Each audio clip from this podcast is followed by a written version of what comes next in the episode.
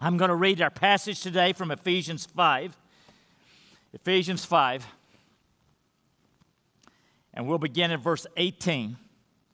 One of the classic passages in the New Testament on the Spirit of God, the Holy Spirit.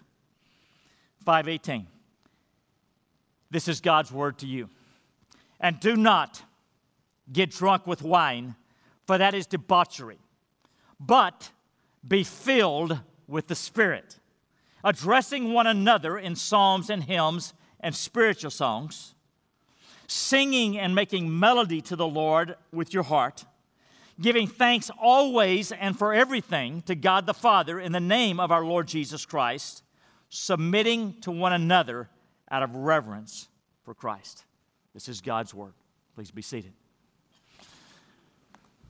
All righty, church, let me remind you of the structure of this passage because sometimes uh, kind of the grammar matters more than others. There's one basic command at the outset be filled with the Spirit. And then underneath that, there are four participial phrases, four participles, ing words that elaborate what it means to be filled with the Spirit.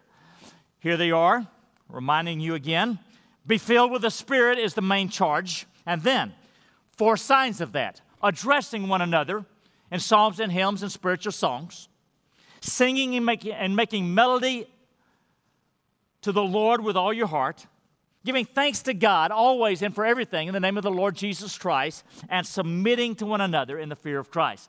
Four things about being filled with the Spirit. Now, from time to time, you may hear someone talk about, well, is that a spirit filled church? Or maybe even, are you a spirit filled Christian? If you go by the Bible, here are the signs of being filled with the Spirit. And by the way, it is always a good idea to go by the Bible. So let's do that. And here they are.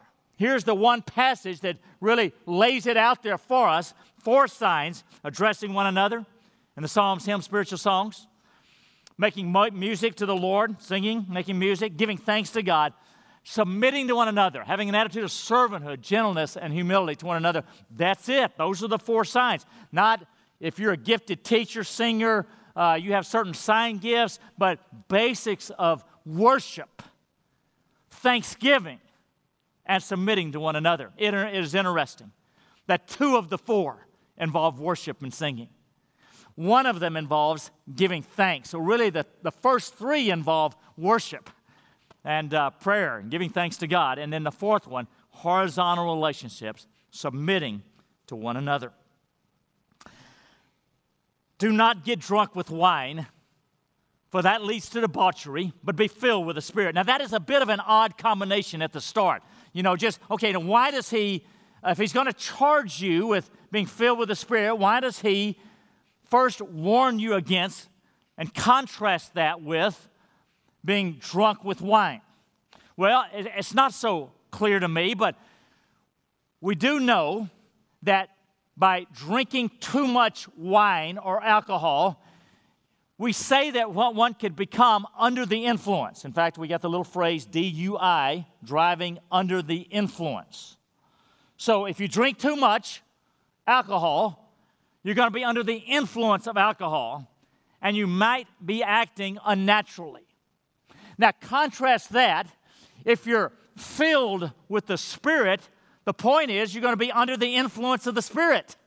And hopefully you will act not unnaturally or not even naturally, but supernaturally. Because you've got the Spirit of God inside you.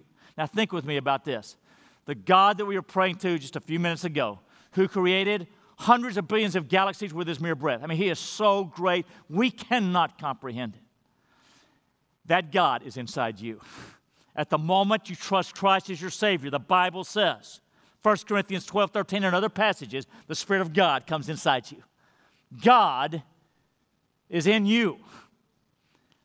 And what the Bible teaches is that we need to be filled repeatedly, continually with the Spirit. It's not so much that we need more of the Spirit, but that the Spirit needs more of us. To be filled with the Spirit is really going to assume that you are empty of self. Now, that's a hard thing to do because the great rival for God in the human heart is self the kingdom of God and the kingdom of self. And to be empty of self, you can be filled with God, filled with the Spirit. Do not get drunk with wine, for that leads to debauchery. That word debauchery, not a normal word that we use, has the connotations of sexual sin. And there's no question that alcohol at times goes with sexual sin. Not always, but it does at times. So don't live your life that way, but rather be controlled, be under the influence, be surrendered, be yielded, be obedient, be led by the Spirit of God. Friends, this is the normal Christian life. Be filled with the Spirit. This is the age of the Spirit. Now, in the Old Testament, we see at times that David, you might read, is filled with the Spirit or by the Spirit. Somebody did this or that. But Jesus promised right before, the night before he was crucified, when I leave, there's going to be another helper come, the Spirit of God. And it happened. 50 days later, after the, the cross resurrection of Jesus, uh, the church was gathered in a prayer meeting, which is uh, no surprise that God does things in prayer times. And God pours out His Spirit. It's Pentecost, it's called. It's Acts 2. And ever since then, we have been in the age of the Spirit. Now, here God tells you and me be filled with the Spirit. He doesn't say be full of the Spirit because it's a present tense, uh, meaning continual action. It's not just a one time thing that you, as a new Christian, you fully surrender and that's it. Because here's the problem is that when you're filled with the Spirit, you tend to leak at times. And so do I. So this is not a one time deal. This is a continual, be filled with the Spirit, be under the influence of the Spirit, being controlled by the Spirit. You know, if I'm um, uh, doing fine walking with God, and Gail does something to upset me, and I kind of lash out at her. You know, um, that I was not under the influence of the Spirit there, was I? And I probably needed to, to do something like this. Just, Lord, I, am so sorry. And I also need to go to Gail and, and apologize. I'm so sorry. Lord, would you fill me afresh with your Spirit? Thank you for the grace that I have in Jesus. Would you fill me afresh with your Spirit? In fact, that's a good prayer to regularly pray Lord, fill me afresh with your spirit. Even when you hadn't sinned or messed up, just, Lord, I need a fresh filling. Uh, empty of self, filled with God, that is the point. That means we're yielded, surrendered, uh, influenced by, empowered. Um, is there a formula to get filled with the Spirit? Uh, no, is the short answer. There is hardly a formula in the Christian life. The Christian life is not reduced to mechanisms or formulas, it is a relationship with a person, our God. And so it is a matter of heart, not a matter of technique or words or rituals. It is a matter of heart. Lord God, I need you to take over my life.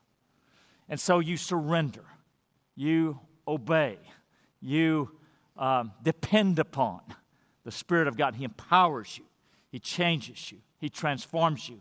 Think about a sailboat on a big lake, and you're out in the middle of that sailboat, and, and the wind comes along, and a big gust of wind fills the sails and empowers the boat forward. That's the filling of the Spirit. We are filled with the Spirit and we're empowered forward. We can, we've got a power that we didn't have before. There is a classic movie, uh, probably one of the top 10 greats in uh, most top 100 lists, called African Queen. Some of you know African Queen, Humphrey Bogart, Katharine Hepburn. Katharine Hepburn plays a missionary in the middle of Africa. Humphrey Bogart is a rather rough and gruff uh, riverboat captain who needs to rescue her out because there's war breaking out in Africa. Now, he rescues her, but in a three or four day voyage down to get safety, that boat, that voyage, has all kind of problems. A pipe, a, pipe, a bus, a propeller breaks. Uh, there's some severe rapids. There's a German fort they got to kind of get by without getting shot. There's some problems.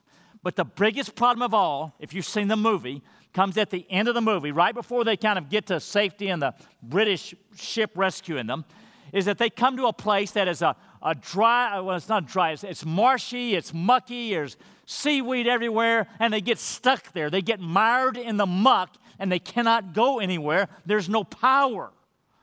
And they, they get out and they're trying to push and pull, and, and, and there's no power. and they are exhausted in the efforts. And no doubt, the Humphrey Bogart character feels like a failure. Friends, when I saw that at one point, I thought that is, can be a parable of the Christian life. That so often we can be out there mired in the muck and, and we're not having victory over this sin or that addiction and, and, and we want to you know, get change in this area of our life and we're defeated and frustrated and get exhausted. And a lot of Christians give up and stop walking with God and pursuing God. And they barely come to church and never read their Bibles. They give up because there is no power there. Friends, if you are living the Christian life, trying hard to please God, that doesn't work if you're trying hard in your own power. Not by might, by power, but my spirit, says the Lord. God has given us a resource that is essential for us, and that resource is God Himself, God the Spirit inside us. So, no magic formula, but dependence, uh, emptiness of self, surrender. It's, it's, the attitude of this okay, I'm struggling with jealousy for this person over here, and it's just really bothering me uh, for several days, and I'm, I'm praying about it, and I, and I just have no victory over it, and I'm struggling with my jealousy. Ever been in that kind of place with sin? Of course you have. If you hadn't, that's a bigger problem because you're not even struggling. Well, okay, I'm struggling, but then I admit to God something very basic God, I cannot change myself, but you can. You can. And so, Lord, I'm not going to do this by my pushing and pulling this boat. I'm mired in the muck. But, Lord God, I need the power of your Spirit to transform me. That is the Christian life. That's how God's wired us. Uh, we live in the age of the Spirit. Uh, uh, the spiritual life can only be lived with supernatural power, the power of God, the Spirit. And so let me remind you this morning what you each one know if you've been in the scriptures or in church hardly at all is that living in dependence and surrender to the Spirit of God is the only way to live a triumphant Christian life. Alrighty, at this point, he gives four signs of being spirit filled, four results. Let's unpack them just a bit more than I did earlier. That first sign is to address one another or addressing one another in psalms and hymns and spiritual songs. Okay, first of all, there is no distinction between those three terms. So let's don't kind of say, okay, that's the hymns, this is the choruses, and that's something else. There's just no distinction. They're used inter- interchangeably. Here's the point, very emphatically, threefold emphasis. Uh, you're going to be addressing God in your singing and in your worship. Now, this is a little bit puzzling because don't, when we worship, don't we come to God and sing to God? Yes, we do. But inherently, we address one another's implicitly. It's just part of it. Uh, this morning, several hours ago, I was out there praying, and I do what I do every morning when I pray. Part of that time, I worship. And I've got an old Rich Mullins song that's just about invariably part of my worship, and I'm singing, and it is good. I, I like it, I enjoy it. I think God enjoys it. And uh, we have a good time with it. But when I come here with you, may I say, particularly on Wednesday nights, and the Spirit of God is thick in the room because believers are gathered in the name of Jesus, and people are expressing their heartfelt words, God, it is a whole different level. I mean, the power of that, the encouragement that I get implicitly, it, it is a different uh, situation because God made us for community, not just in small group, but also in corporate worship. And there's a power there as we dress one another. Sometimes the songs are addressed to one another explicitly. Earlier we sang this song How great is our God! Sing with me. How, wouldn't y'all like it if I could had a good voice? I could just sing that out. Not going to happen. How, gra- how great is our God! Sing with me. And how great is our God! And all will see how great, how great is our God. Now, when I'm singing that to God, uh, others around me, they're hearing me express that. How great is our God! Isn't He so great? So sometimes we explicitly uh, address one another. But mostly, our, our, our worship is vertical. We're singing directly to God, and others are implicitly encouraged. Second one in verse 19b, singing and making melody to the Lord with your heart. So this is vertical. This is directly uh, singing to God, expressing our heart to the Lord with your heart. Most of our songs, I'd say, I don't know, three fourths, four fifths, or, or vertical. We're singing directly to God. In fact, we sing to the Lord with your heart. Uh, with your heart, that implies it, it comes from your heart and not just your mouth. That is, you mean it when you say it. In Matthew 15, Jesus um, said some sobering words. He was talking to the religious leaders and he said, to the, said this. He was quoting Isaiah. He said, Well, let me get it right. He said, This people honors me with their lips, but their heart is far from me. Now, I don't know about you, but I find that sobering. Could that happen to me? You bet it could. When would that happen to me? If I'm here and my mind is a thousand miles away while my voice is singing, just mouthing the words. This people honors me with their lips, but their hearts are far from me. We don't want to be like that. Worship is not a ritual. Here at Woods Edge, worship is not the preliminary before we get to the main event, the message. Not at all. Uh, worship is when we are expressing our love, adoration, and praise to our great God. It is uh, as important as anything. Um, singing to the Lord, singing and making melody to, to the Lord with your heart. Um, notice that it's singing, making melody to the Lord. Do you know in the New Testament, whenever you say the Lord, invariably it refers to Christ or Jesus. For example, sometimes it's linked with the name Jesus, as in verse 20, uh, the next verse where it says, uh, For everything to God the Father in the name of our Lord Jesus Christ. Sometimes it's explicit, but even if it's just Lord, invariably it refers to, to Jesus or Christ. In the Old Testament, uh, Lord is going to refer to God. In the New Testament, to God the Son. We are singing to the Lord Jesus Christ. And by the way, that is the sort of natural way the New Testament treats the Trinity. It doesn't have a passage where it's kind of lined up like a theological book. These are all the proofs for the deity of Christ. It just assumes it, just like the sky is blue on a clear day. And it's just there all through if you look for it. In fact, I'm going to show you another uh, example of that a little bit later. All right, singing, making music to the Lord with all your heart. Now, the first two signs of being filled with the Spirit involve worship and singing to God. Isn't that interesting? 98 times in the book of Psalms alone, God commands us to sing to the Lord. Sing a new song. Sing a song of praise to God. Why this incredible emphasis on singing and music and worship to God? Well, several reasons. Show me a worshiper of God, and I will show you a lover of God. Show me a lover of God, and I will show you a worshiper of God. That is how we express with our voices our profound love for Jesus. It just goes together. Also, do you know that there's something about the human wiring that music affects us differently than the spoken word? Is there any wonder that any country station is going to have a thousand love songs on there? Because it is not enough just to say your love, you got to sing your love.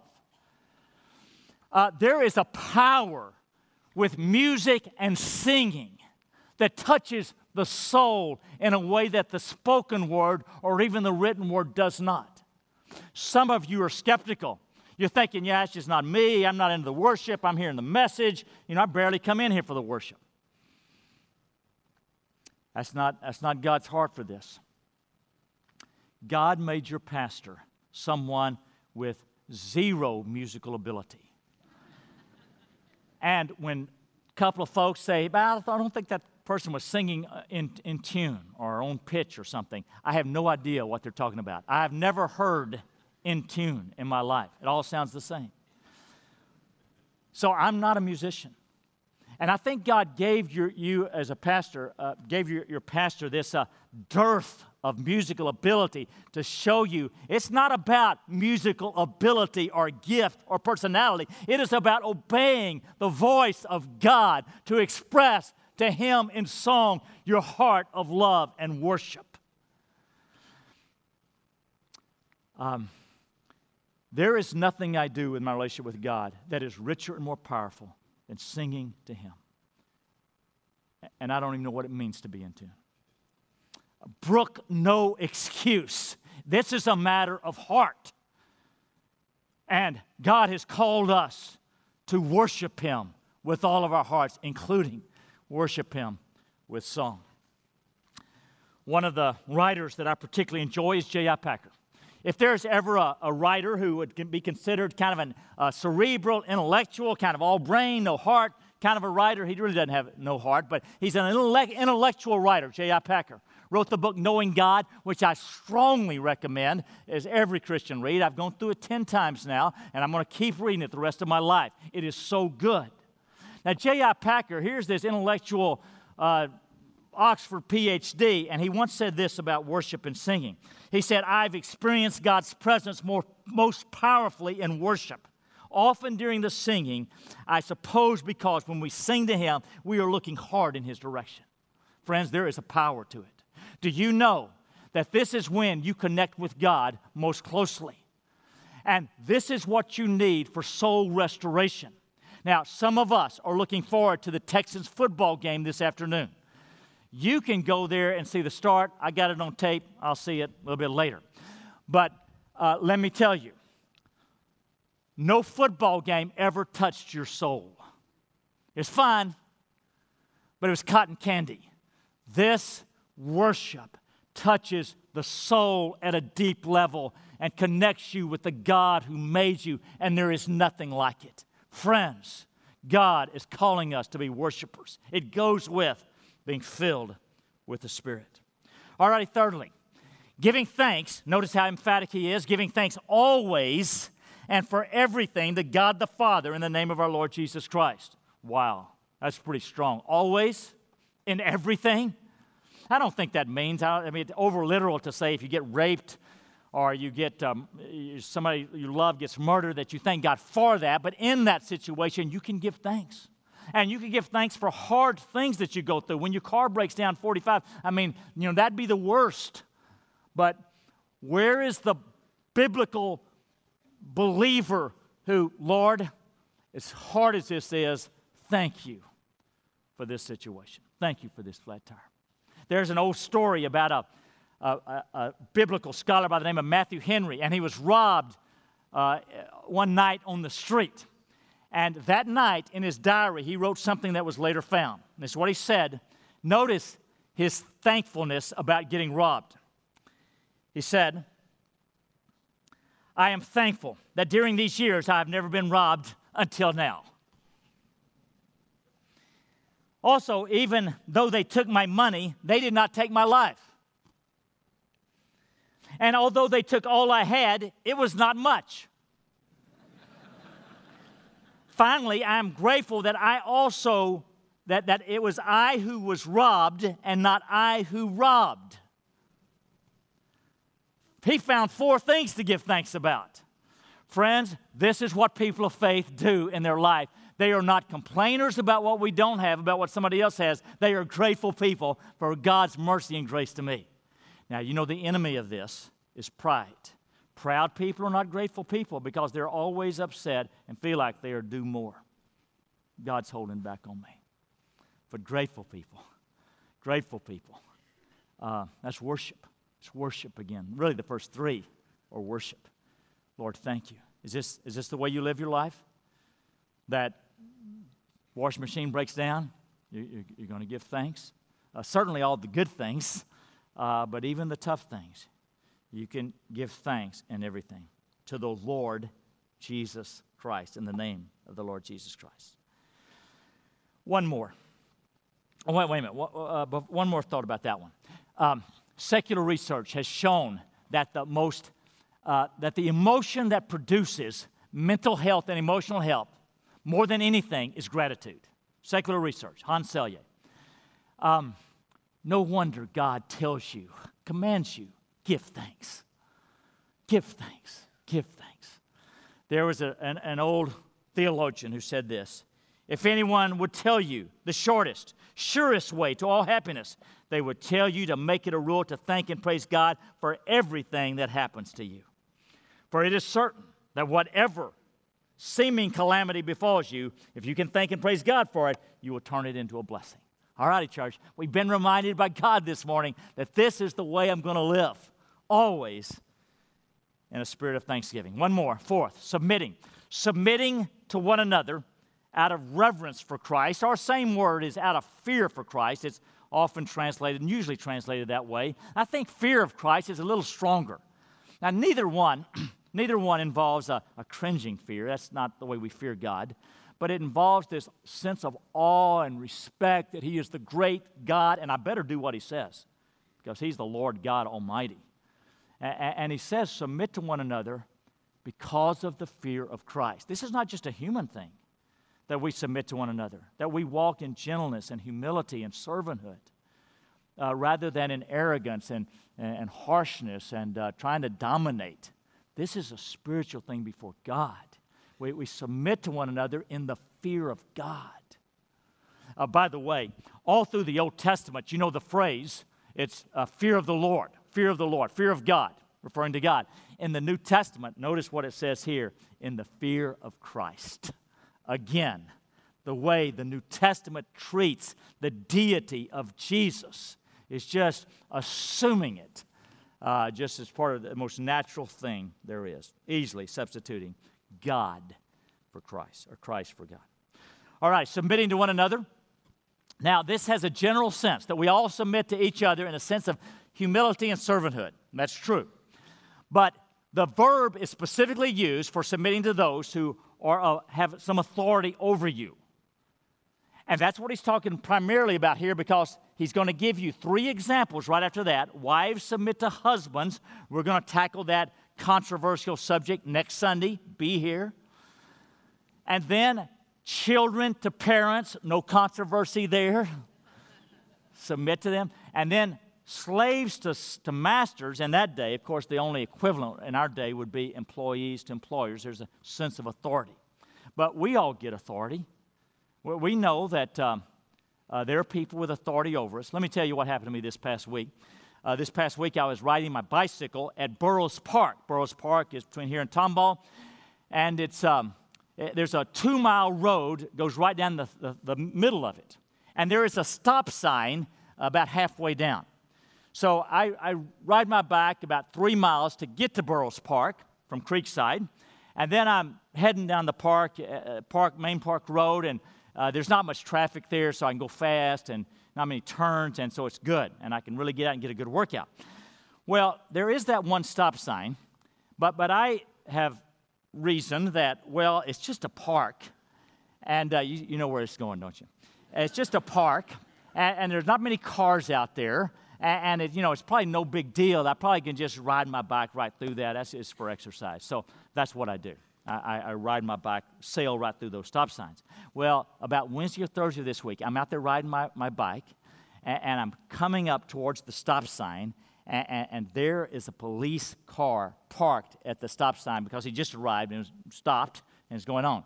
So I've got to make a decision in about two seconds. Do I do what I normally do and sail through the stop sign, or do I very politely, gently stop at that stop sign? Well, I sail through that stop sign. And immediately heard the burst of a siren, which siren, which meant, "Come here, son." Actually, he was about 20 years younger than me, so come here, sir. And um, and so I bike over to him, and we have a little conversation. And uh, you know, in, in Montgomery County, there, there's an agreement that bikers can just kind of put a quick foot down, and that's enough at stop signs. But I'm in Harris County now, just across the line at Spring Creek, and so I'm, I'm not in, in Montgomery County. I said, Well, you know, I know it's this way in Montgomery County. Is that okay here? And, and he said, um, You know, I don't care whether or not you put your foot down or not, as long as you stop. Follow the rules of the road. Do you know what I said to him? Yes, sir. That's exactly what I said. And I biked on. He's 20 years younger than me, but he had authority over me. And I said, Yes, sir. I didn't want that ticket. So um, uh, there is authority, and we submit to them. We submit these relationships. Now, there is a general sense that we all have this attitude of servanthood, humility, uh, gentleness about us, and uh, not a harshness, strident spirit. If you're filled with the Spirit, not only will you be a worshiper of God with your singing and your thanksgiving, but you will have a humble, gentle spirit horizontally.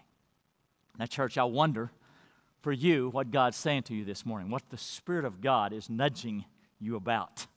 Um, which of these points did you feel like God kind of grabbed you here? Oh, yeah, that's for you. Did it involve emptying yourself and, not living for yourself and, and, rather being full of the Spirit, full of God? Do, do some of you try to um, uh, fill your life, the emptiness in your life, with alcohol or drugs or money or shopping or food or exercise or career or sports or something else? Is that what you're looking for to really fill the empty place? It doesn't work. It doesn't work. Don't get drunk with wine, be filled with the Spirit. Maybe it is something about worship and singing and an attitude and perspective on worship and, and not, uh, you know, listening to the lie of Satan. Well, I'm just not a worshiper. Huh. Uh, maybe it's an attitude of thanksgiving, of continually giving thanks. Maybe it involves an attitude of submission to people because of the fear of Christ. What's God saying to you? Obey Him. Obey Him. Stand with me, please.